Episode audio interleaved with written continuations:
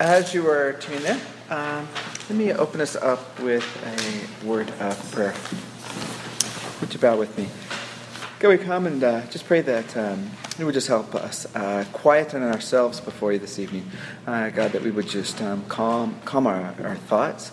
Um, uh, God, that we would um, just put um, uh, the concerns that we brought in this evening and just, um, uh, God, hold those at bay for us um, so that um, we can uh, be open to you and open to your spirit and open to your teaching, um, God, so that um, uh, we can pray with conviction. Um, and so, God, that we can uh, uh, pray with uh, great insight um, and pray in ways that, that glorify you, God, in ways that expose us for who we are.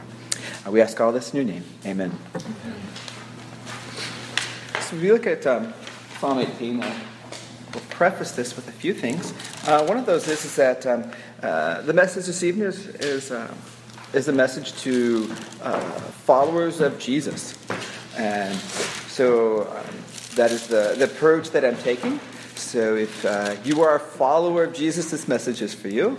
Um, if that's not a decision um, that has been made, um, then um, uh, the message for you this evening would be follow Jesus. and, and the also just want to um, um, uh, provide some of the terminology that I'll use. And um, so the the word for God that I'll be using is the Lord as much as I can. And the, and the reason I'll be using that is because that's the um, that's the phrasing here in the psalm. And so when I refer to the Lord, um, that refers to God. But I might say God and mean Lord, and say Lord and mean God. So they're the same. And um, and then uh, finally, um, uh, Psalm 18 is, is a long read. And so, um, just in, um, in, in, thought of, of our time that we have, um, I'll be using um, a format to help us get through the entire psalm. Um, but uh, to do that, we'll actually read it in sections.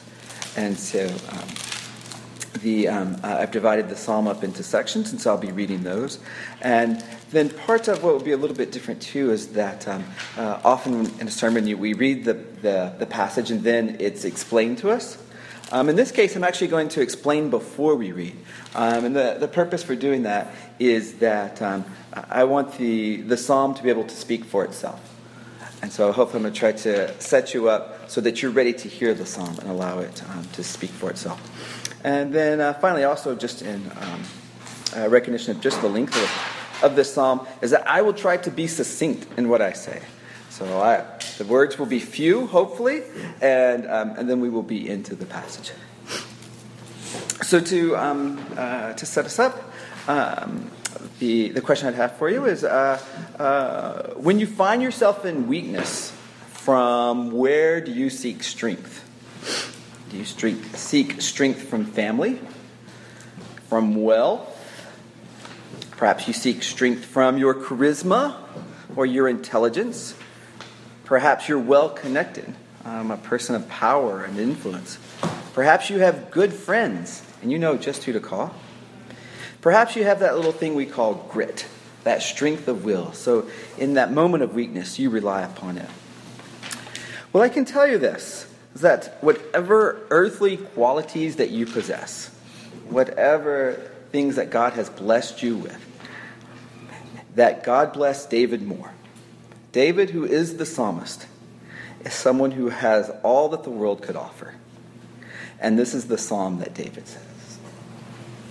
So, I would say, as we look at this, we're going to see that David, in the time of weakness, he seeks strength and protection from the Lord, not earthly things. And if David is willing to make that choice, then so should we. Let us look here at the first portion of Psalm 18, with the idea of the Lord protects. Beginning in verse 1 I love you, O Lord, my strength. The Lord is my rock and my fortress and my deliverer, my God, my rock in whom I take refuge, my shield and the horn of my salvation, my stronghold. I call upon the Lord, who is worthy to be praised, and I am saved from my enemies. We see that the Lord protects. But to what purpose does the Lord protect? It is certainly not to a life of ease. Despite the protection of the Lord, the psalmist still faces great difficulty. And we will see that as the psalmist calls upon the Lord, the Lord hears his cries. Now I want you to see that the Lord hears. Beginning in verse 4 The cords of death encompassed me, the torrents of destruction assailed me. The cords of Sheol entangled me. The snares of death confronted me. In my distress, I called upon the Lord. To my God, I cried for help. From his temple, he heard my voice, and my cry to him reached his ears. So we see that the Lord hears. Not only does he hear, but he also responds. To the very foundations of the earth, he responds. And the Lord, he is formidable, he is fearsome, he is terrifying. Are you comfortable of thinking of the Lord in this fashion? If not, then why? And if so, does your personal prayer life reflect this comfort with understanding the Lord as formidable, as fearsome, and as terrifying? Now I want you to hear how the Lord thunders. Beginning in verse 7. Then the earth reeled and rocked, and the foundations also of the mountains trembled and quaked because he was angry. Smoke went up from his nostrils, and devouring fire from his mouth. Glowing coals flamed forth from him.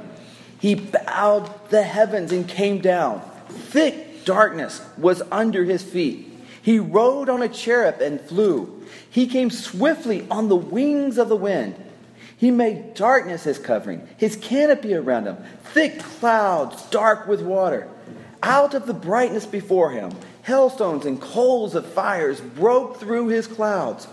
The Lord also thundered in the heavens, and the Most High uttered his voice, hailstones and coals of fire. And he sent out his arrows and scattered them. He flashed forth lightnings and routed them. Then the channels of the sea were seen, and the foundations of the world were laid bare at your rebuke, O Lord. And the blast of it, the breath of your nostrils We have seen that people matter to the Lord. He protects them and hears them. We have seen the fearsomeness of the Lord. He thunders. We find that the Lord holds all things together and makes plans for the individual. The Lord makes plans for the individual.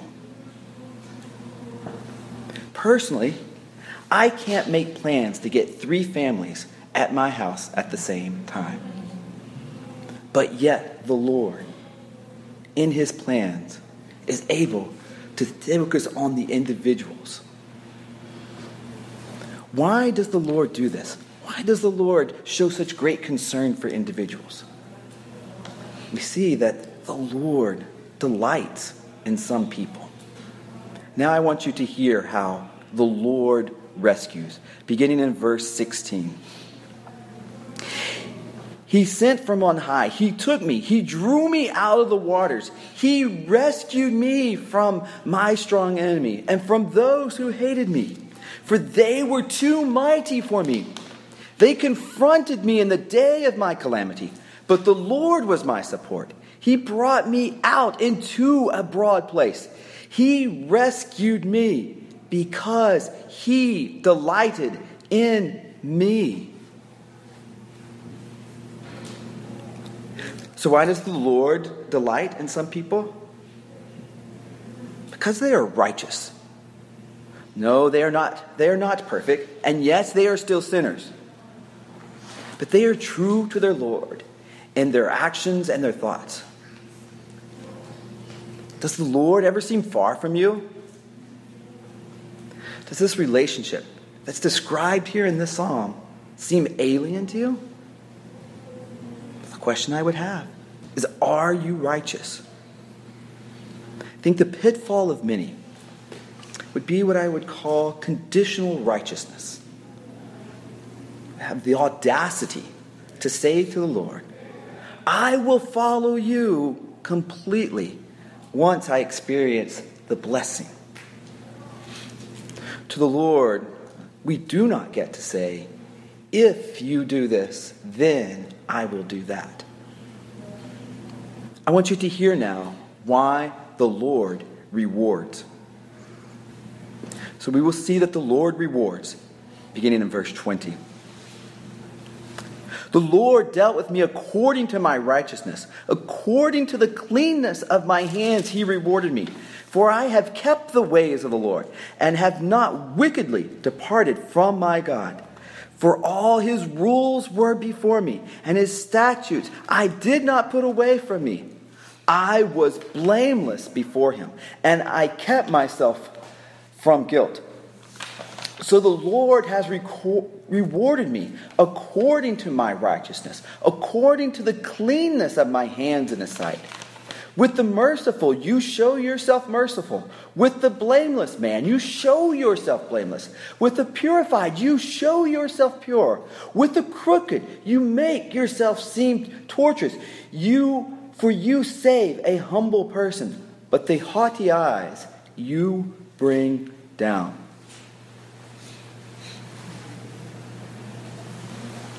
I have a question for you.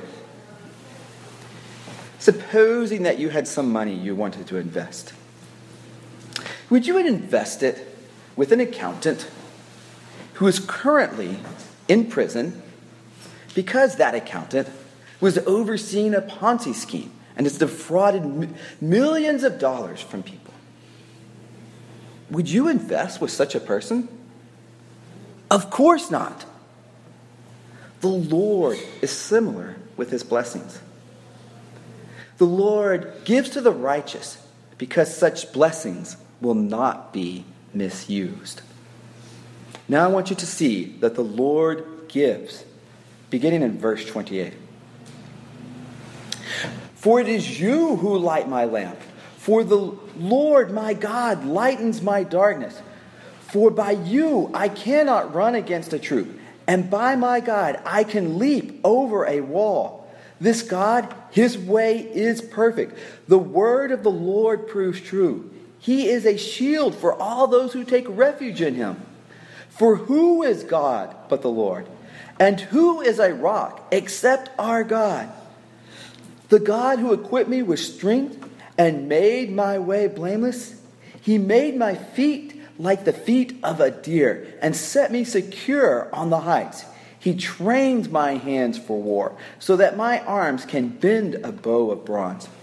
You have given me the shield of your salvation, and your right hand supported me, and your gentleness made me great.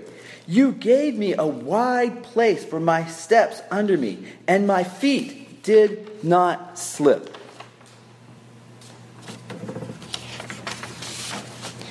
Evil will sometimes prevail. Evil will sometimes win for the day. But against the favor of the Lord, evil collapses. Against the favor of the Lord, evil collapses. Are you someone the Lord will favor? To answer this question, there's another question. If the Lord did show you favor, would you give him glory or keep that glory for yourself? Now I want you to see that the Lord favors, beginning in verse 37.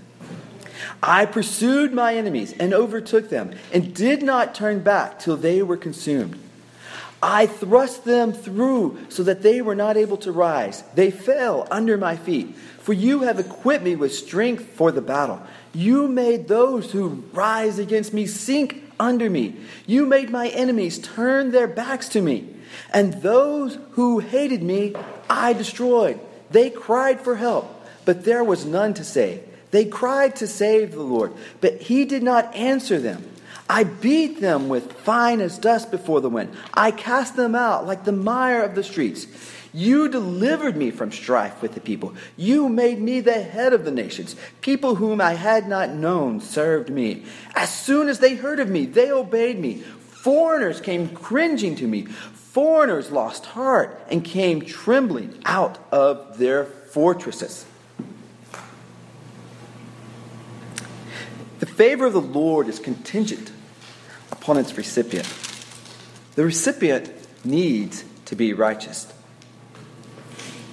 Would also contend that this recipient needs to give glory to God and not take glory to self.